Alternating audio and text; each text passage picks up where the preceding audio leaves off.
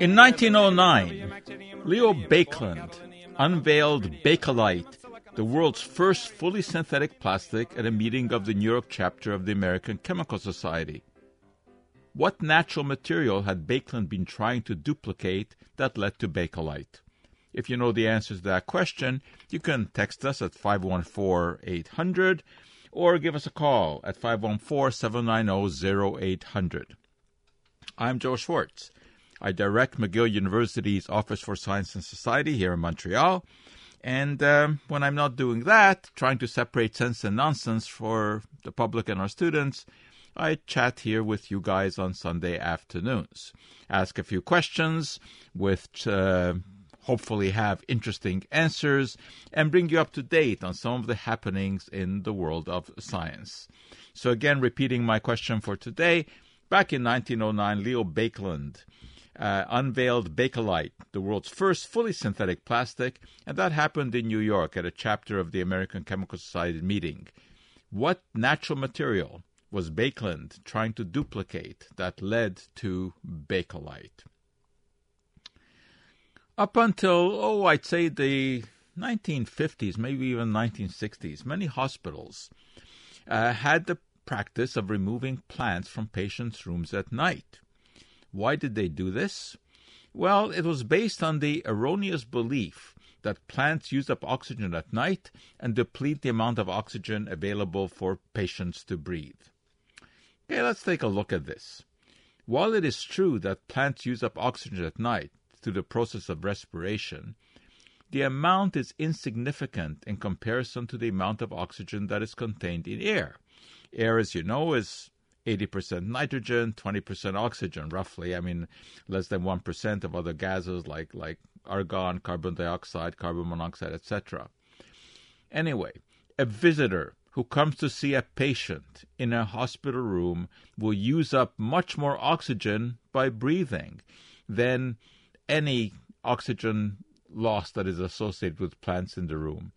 The fact is that over a 24 hour period, plants produce more oxygen through photosynthesis than they use up through respiration.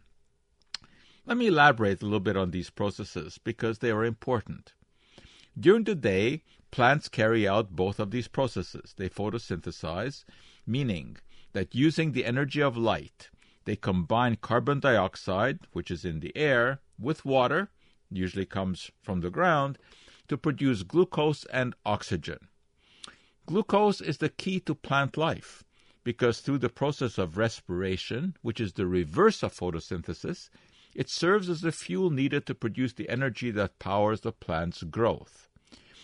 Not only that, but glucose is also the raw material that is needed to make all of the materials of which the plant is constructed. When light is available, both photosynthesis and respiration go on. But at night, in the absence of light, there is no photosynthesis.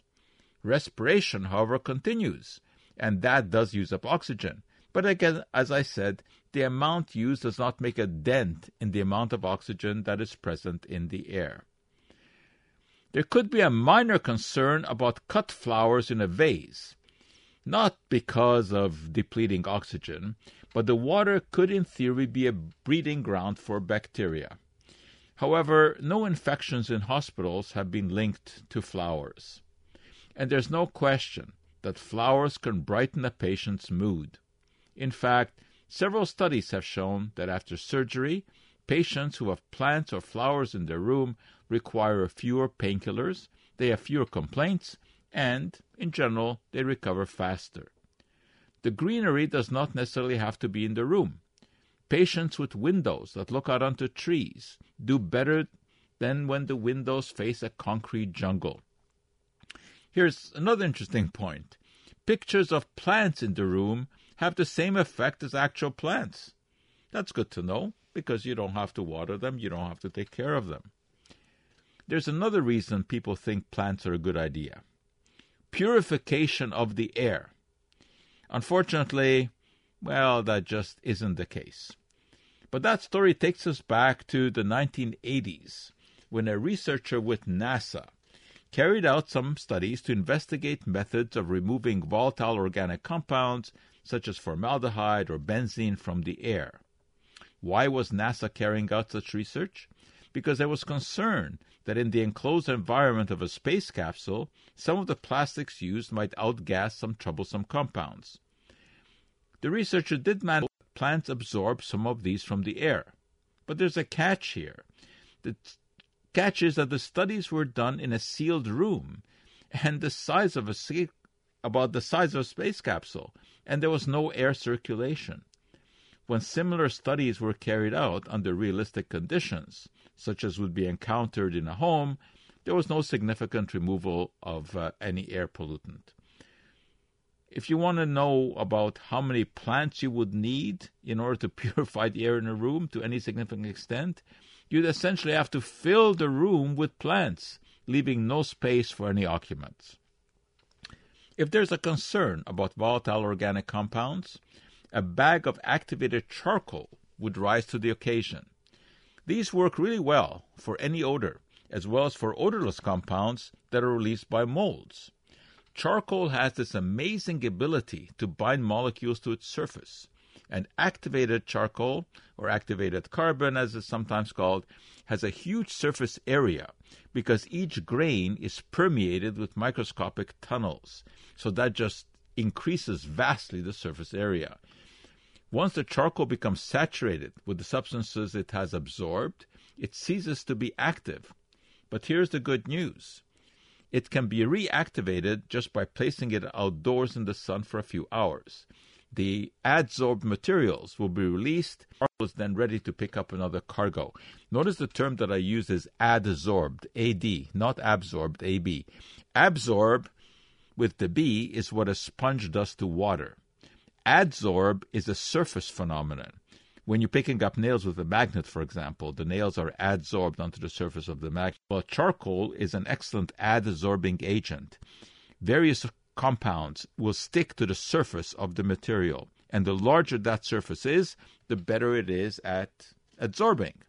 And if you just want to have a mental picture, by very, very small part of a large surface area, think of it this way. Imagine you have a cube in front of you. That cube, of course, has six surfaces. Now, cut that cube in half. What you have done is created two new surfaces. So you've surface area. Cut each of those halves in half again, you have again increased the surface area. Keep doing this until you have smaller and smaller and smaller and smaller particles, and obviously you have increased the surface area tremendously. Now, if you take one of those small particles and you bore holes into it, then of course each of those increases the surface area. So this is what we are talking about with activated uh, uh, carbon. It is very good at absorbing smells in the room, at absorbing the non-odoriferous compounds that are given off by molds. It is really an excellent material. So if you are worried about uh, having uh, nasty smells in a room, don't rely on plants to pick up those smells. You have a much better chance by using bags of charcoal. And those are available. These days, of course, everything is available on Amazon, and you can buy a couple of bags of uh, activated charcoal for relatively little money, and that will go a long way towards purifying air. As far as plants go, well, enjoy the greenery because that has a calming effect. As I said, in hospitals, people do better with plants in the room. Don't worry about oxygen depletion, but don't think that the plants are going to purify the air. You're listening to the Dr. Joe Show. We will be right back. Science you can use. The Dr. Joe Show on CJAD 800. Someone has suggested in a text message that uh, Leo Baekeland was trying to mimic Mica when he discovered Bakelite. No, that is not what he was trying to do. So uh, the question is still out there. When Leo Baekeland introduced the world's first synthetic plastic, 1909, meeting of the American Chemical Society in New York, what had he been trying to mimic? What natural product that led to the discovery of uh, of Bakelite? You can give us a call at 514 790 0800. Text us at 514 800. And obviously, you can also uh, ask questions about science. Uh, it doesn't have to deal with the question that I asked. If anything has uh, crossed your mind, uh, go ahead and uh, get it out there. And f- those of you who are in the Montreal area, tomorrow I'll be at the Eleanor London Public Library at 2 o'clock. And the topic for tomorrow is processed food. That's for those of you who are in the Montreal area. For those of you who are listening to us in New Zealand and in Australia, as I know many of you do, you still have time to jump on a plane and get here for 2 o'clock tomorrow to listen to my talk on processed foods. Okay, uh, let's get down to some other interesting uh, matters at hand.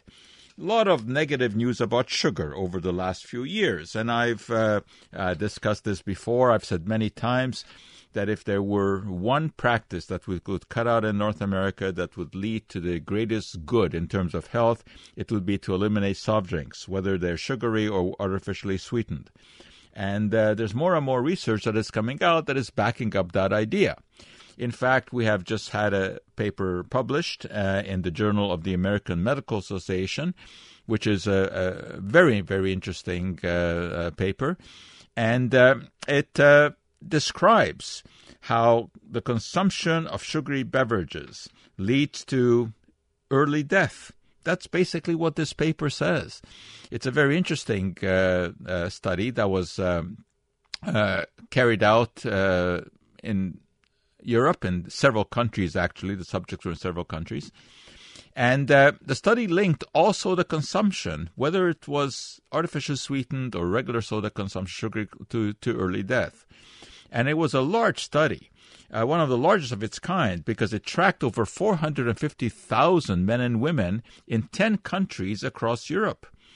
And what it found was that the consumption of two or more glasses of artificially sweetened soft drinks a day was positively associated with death from circulatory disease. And for sugar sweetened soft drinks, one or more glasses a day associated with death from digestive disease, including disease of the liver, the appendix, the pancreas, and the intestine. Now, one always has to be careful about uh, conclusions from such studies because, in many cases, in fact, generally in all cases, the information is garnered uh, from surveys. And people are given surveys and they are asked to tick off what they have eaten, how much they have eaten or consumed over the last 24 hours. now, these are notoriously inaccurate. Why? Because human memory is fallible. We don't remember exactly how much we ate, and we're not very good at describing amounts. And also, it turns out that, that people aren't honest. Now, that can be uh, inadvertent. Uh, people know what they should have eaten and they know what they did eat.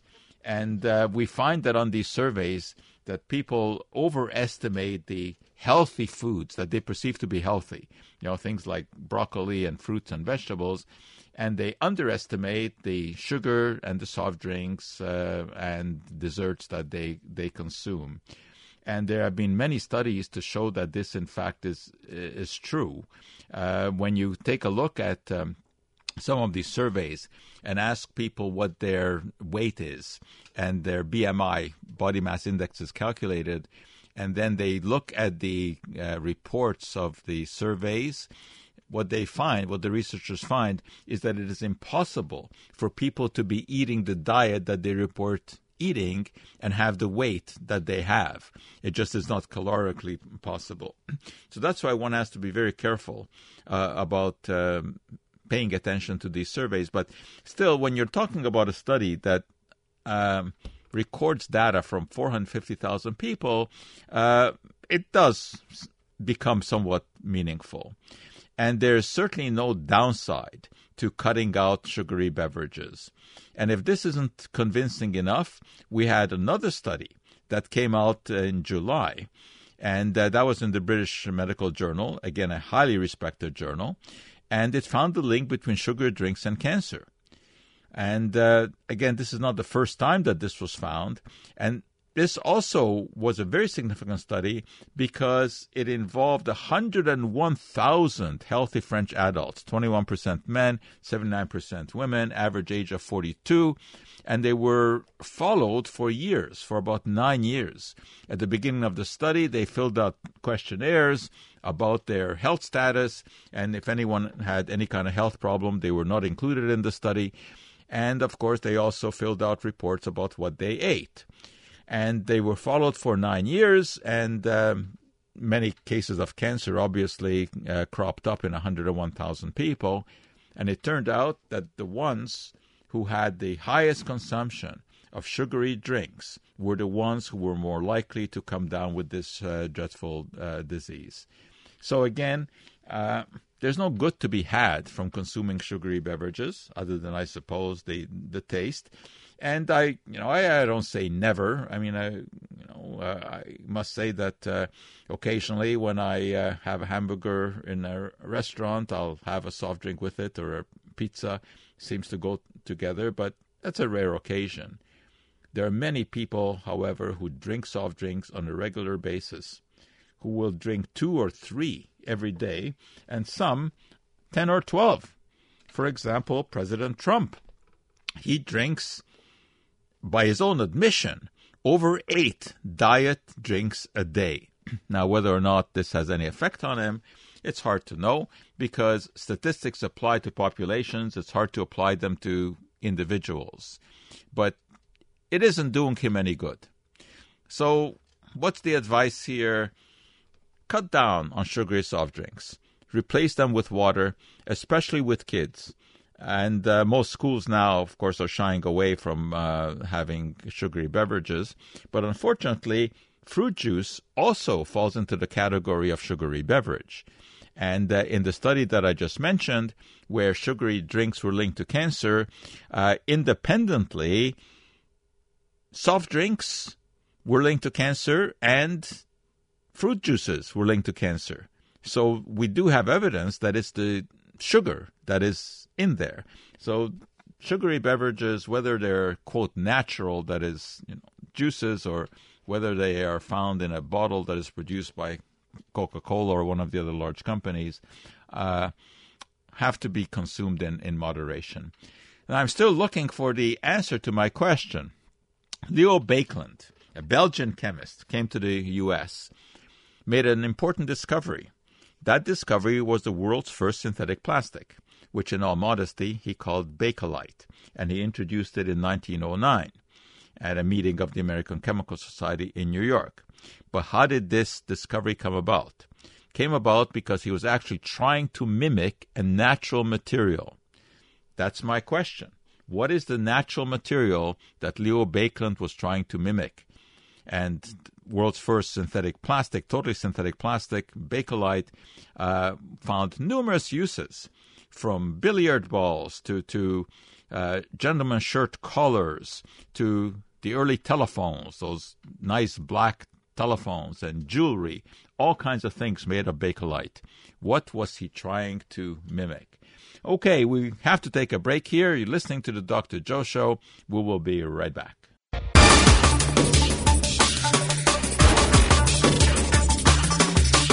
Your source when you need answers. The Dr. Joe Show on CJAD 800. Somebody was asking uh, via text message uh, why I keep referring to sugary beverages. Uh, what about the diet drinks? The study that I mentioned, and I hope I made clear, uh, that was recently published, uh, showed that it doesn't matter if it's sugary or a diet beverage. The study linked all soda consumption to an early death. I know it is hard to think of a reason why that would be, because the artificial sweeteners that are used, uh, aspartame, sucralose, etc., have been extensively tested and have been shown to be safe.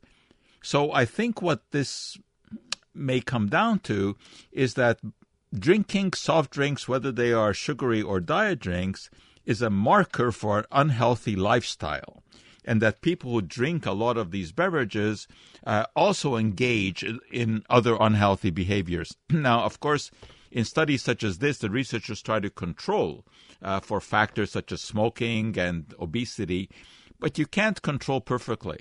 So I think that there's a good bet that people who consume a lot of sodas uh, also have very, very poor diets. And that may be the explanation. But in any case, there's no benefit to drinking either sugary or uh, diet drinks. Now, in response to my question, a couple of text messages. Uh, one suggesting that Leo Baekeland was trying to mimic bone. That is not correct. Another one says tooth enamel. That wasn't correct either. Another one suggests uh, ivory. No, that is not so either. But there's an interesting story about ivory because in the 1800s, uh, there was a short supply of ivory, and uh, that was particularly troublesome for the manufacturers of billiard balls because they were made of ivory. And a company called the Phelan and Collender Company in the U.S. offered a prize of $10,000 to anyone who could develop an ivory substitute that could be used in billiard balls. And uh, John Wesley Hyatt, an American inventor, uh, saw this ad and he thought he could solve the problem. And eventually, he invented a material called celluloid, uh, which was made of cellulose nitrate. Now, cellulose nitrate, unfortunately, is very, very flammable. And um, it was uh, a great surprise to some of the people who were playing with these newfangled billiard balls that when they crashed into each other, uh, they would make a noise, something like a gunshot. And supposedly, there's a story even that uh, uh, at one point when these uh, uh, billiard balls had been introduced in a saloon and uh, one struck the other, all of a sudden everyone drew their guns. This was in the 1800s, of course, in in the U.S., thinking that there was a gunfight going on. Uh, but uh, Leo Baekeland was in fact not trying to uh, find a substitute for uh, ivory. Okay, let's go to the lines because maybe John has an answer. Hi, John. No, sir, you corrected uh, my mind on that. I was going to suggest ivory. I have one question for you, though. Yeah. What is the chemical agent in poison ivy? Uh, it's a, a, compound called urushiol. Urushiol, and it's found in poison ivy. It's found in poison oak. That's right. And uh, believe it or not, not everyone is sensitive to it. Uh, about 70% of the population is sensitive to it, but 30% of the population can touch uh, poison ivy without having a problem. So it's urushiol. That's the uh, activating agent. Two, two double A's for you, sir. Okay. Bye. Thank you. All right. Let's see. Maybe Ivan has an answer. Hey, Ivan. Ivan? I called you a few weeks ago. Yes, sir. Ivan Gombos. Yes, Ivan. Do you have an answer? I, I, think the answer is shellac. Yes, it is. Yeah, very, yeah. very good. It is shellac. Yeah, shellac used to be made from some insect or some sort. Yes, it was made from an insect, and but you know why it was important to find a substitute for it? Uh, well, he wanted to make money, I guess. It was uh, well, he wanted to make money, but but I mean, shellac uh, was important for what reason? Why would you make money uh, from a substitute for shellac? I don't know. Okay. Well, anyway, you, you got the idea. Shellac, that's very good. It, it's yeah. uh, actually the resinous secretion of a bug and a beetle called Laccifer lacca. Oh. And when you heat this resin, uh, you sc- scrape it off a tree, and when you heat it, it can be used for varnish protecting wood. But oh. that was not the reason that Baekeland was interested.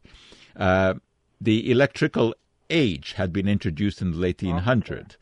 And uh, shellac turned out to be an excellent uh, insulating material but it was in short supply. So there was a need to find something that could replace it, and that's what Baekeland was uh, after. And he discovered that uh, mixing phenol and formaldehyde under high pressure and high temperature, uh, he was able to make this material that he called Bakelite. Oh, okay. And um, so that's the story. It was a replacement for shellac. Very, shellac. very good, Ivan. Okay. Impressive. Okay, thanks. Um, Bakelite, of course, became extremely popular, as I mentioned earlier. Uh, it was used in all kinds of uh, things, from plates to to uh, uh, jewelry. And some of the early jewelry really, really is uh, beautiful. I have a few uh, collectibles, Bakelite collectibles, including a radio. And some of the early Bakelite radios are very, very valuable. The ones that are green and yellow and orange color.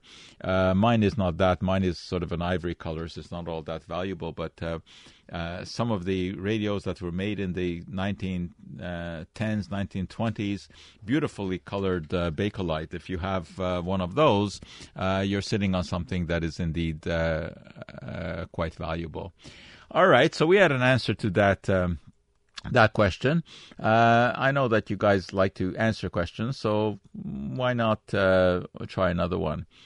What is a physician doing when he or she swears to re- to revere his medical teachers, respect patient privacy, keep patients from harm, never give a lethal drug, never cause an abortion, and never have sex with patients.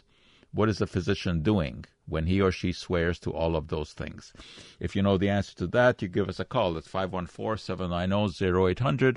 You can also text your messages uh, to 514-800. Uh, someone, uh, I guess two people, texted me and got Bakelite uh, right. So uh, now all of you know about the importance of uh, of Bakelite. Okay, let's uh, switch uh, topics a little bit here. I want to tell you a little bit about processed cheese. Why do we care about processed cheese? Because these days there's you know so much talk about um, processed foods and their negative properties, and I've been asked many times about you know processed cheese and what uh, it is. Uh, processed cheese is sometimes called American cheese. Uh, well, you know, it's, it's kind of plasticky. But don't start conjuring up images of, of cheesemakers grinding up recycled plastic bottles. A plastic is simply any material that can be molded into desired shape, and uh, processed cheese fits that definition. It was back in 1916 that cheese merchant J.L. Kraft plagued by complaints of inconsistent quality, hatched a scheme to mix a variety of cheeses, blend them with water to produce a uniform product. For a smooth consistency, Kraft had to devise a method to prevent the fat, protein, and water from separating. Sodium monohydrogen phosphate turned out to be an ideal emulsifier and ensured that people who like their cheeseburgers can count on a slice that will always taste the same and melt in a uniform fashion. And yes, processed cheese does melt, as anyone who has ever made a grilled cheese sandwich can attest. That is contrary to the implication of a widely circulating video portraying processed cheese as some sort of satanic product because it does not melt in the heat of a flame. One viewer was prompted to wonder if this is why, quote, cancer is on the rise, and another asked why Kraft puts plastic in its cheese. No, there is no plastic, but there are emulsifiers that bind the cheese's components tightly and do not lose their hold with a sudden increase in temperature. They do, however, let go with prolonged heating at a lower temperature. There's nothing devilish here, just some clever chemistry. Nutritionally, processed cheese is comparable to whatever cheese was used to make it, usually cheddar. It does tend to be higher in sodium, but there isn't any risk to be had from processed cheese except to the palate well, I shouldn't say any. I mean, obviously, we've talked often about sodium consumption. You don't want to overdo that, and processed cheese is is uh, heavy in sodium, but it's not a product from hell, and uh, it does contain fat, of course, but all cheese contains fat. I wouldn't um, call uh, American cheese, you know, plastic, uh, because that sort of you know denigrates it. Uh, occasionally, it's fine. I, I, would say that I enjoy a nice piece of real cheddar cheese or a piece of Emmental or brie more than the processed cheese, but it isn't being delivered from hell. You're listening to the Dr. Joe Show. We'll be right back. Life's everyday mystery solved. The Dr. Joe Show on CJAD 800. Okay, let's go down to Vermont and hear from Steve. Steve. Yes, sir. Yes, sir. Go ahead. The Hippocratic Oath. Yes, of course, it was Hippocratic Oath. I, I think that was that was too easy a question, right? Uh, anyway, Hippocrates lived uh, about 460 BC to 377 BC, and he dismissed the ancient beliefs involving supernatural origin of disease. Uh, to him, it was the imbalance of blood and black bile, yellow bile, and phlegm that was the problem.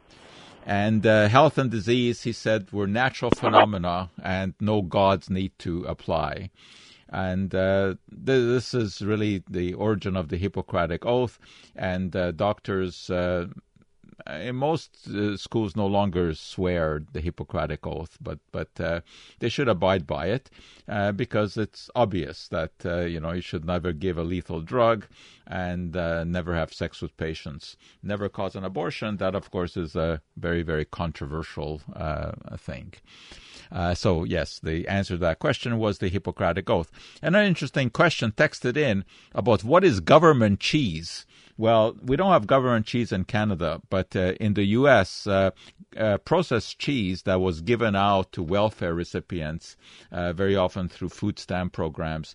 Uh, I think it was introduced by Reagan, although I'm not sure about that. Uh, that was known as government cheese. Okay, let me go to Esther. Hi, Esther. Hi. Hi. What's up?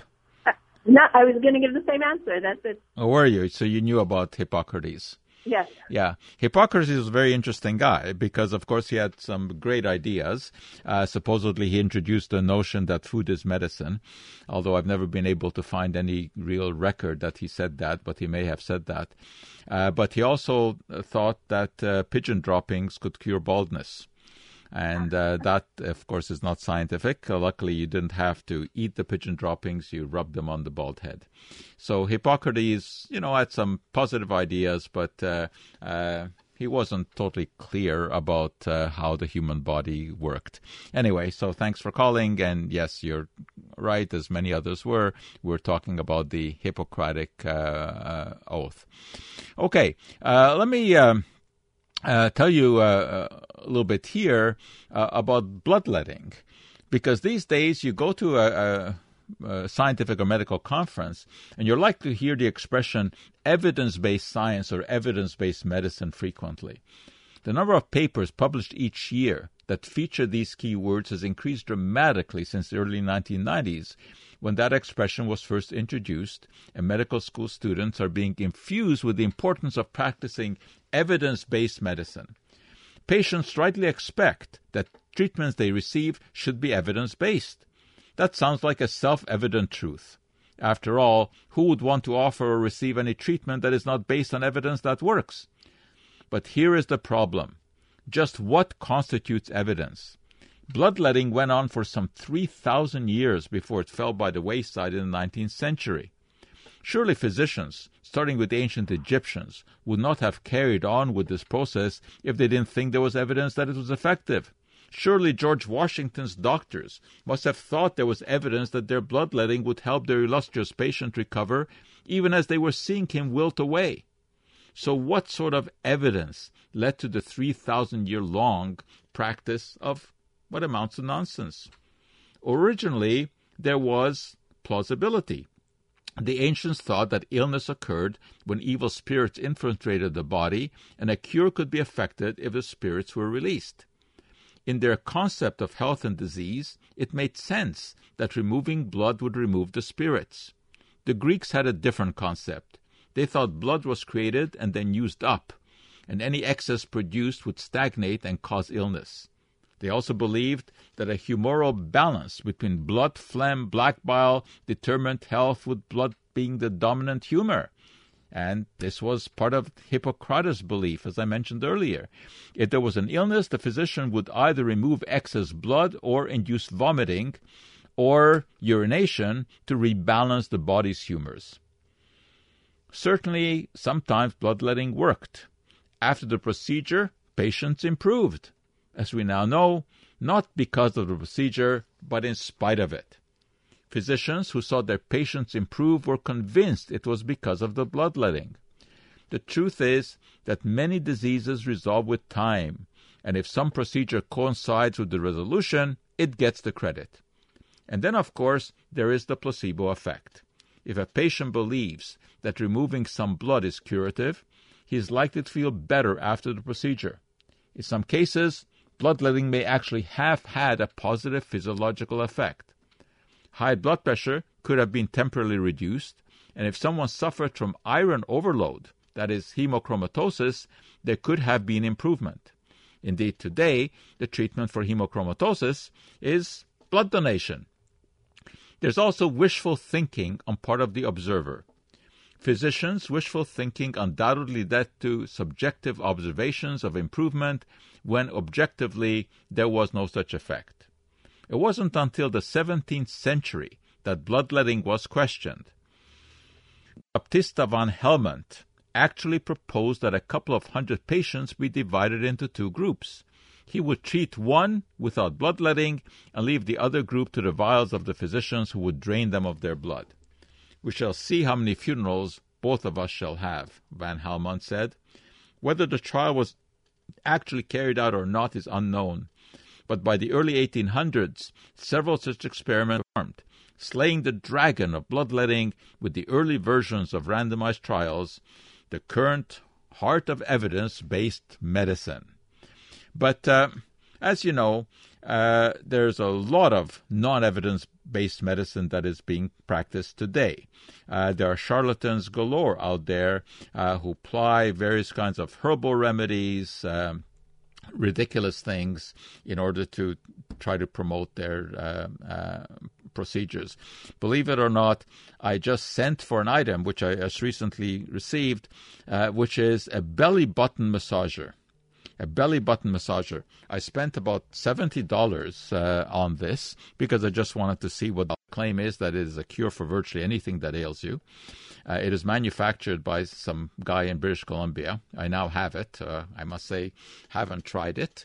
Uh, it basically is a, a piece of wood. It look kind of looks like a cross, uh, so that you can twist it, and uh, it has a little rubbery device on it, uh, like a rubber thimble that you put into your belly button, and you twist this thing around, and it is supposed to. Uh, massage your belly button, and that has all kinds of uh, supposedly therapeutic effects.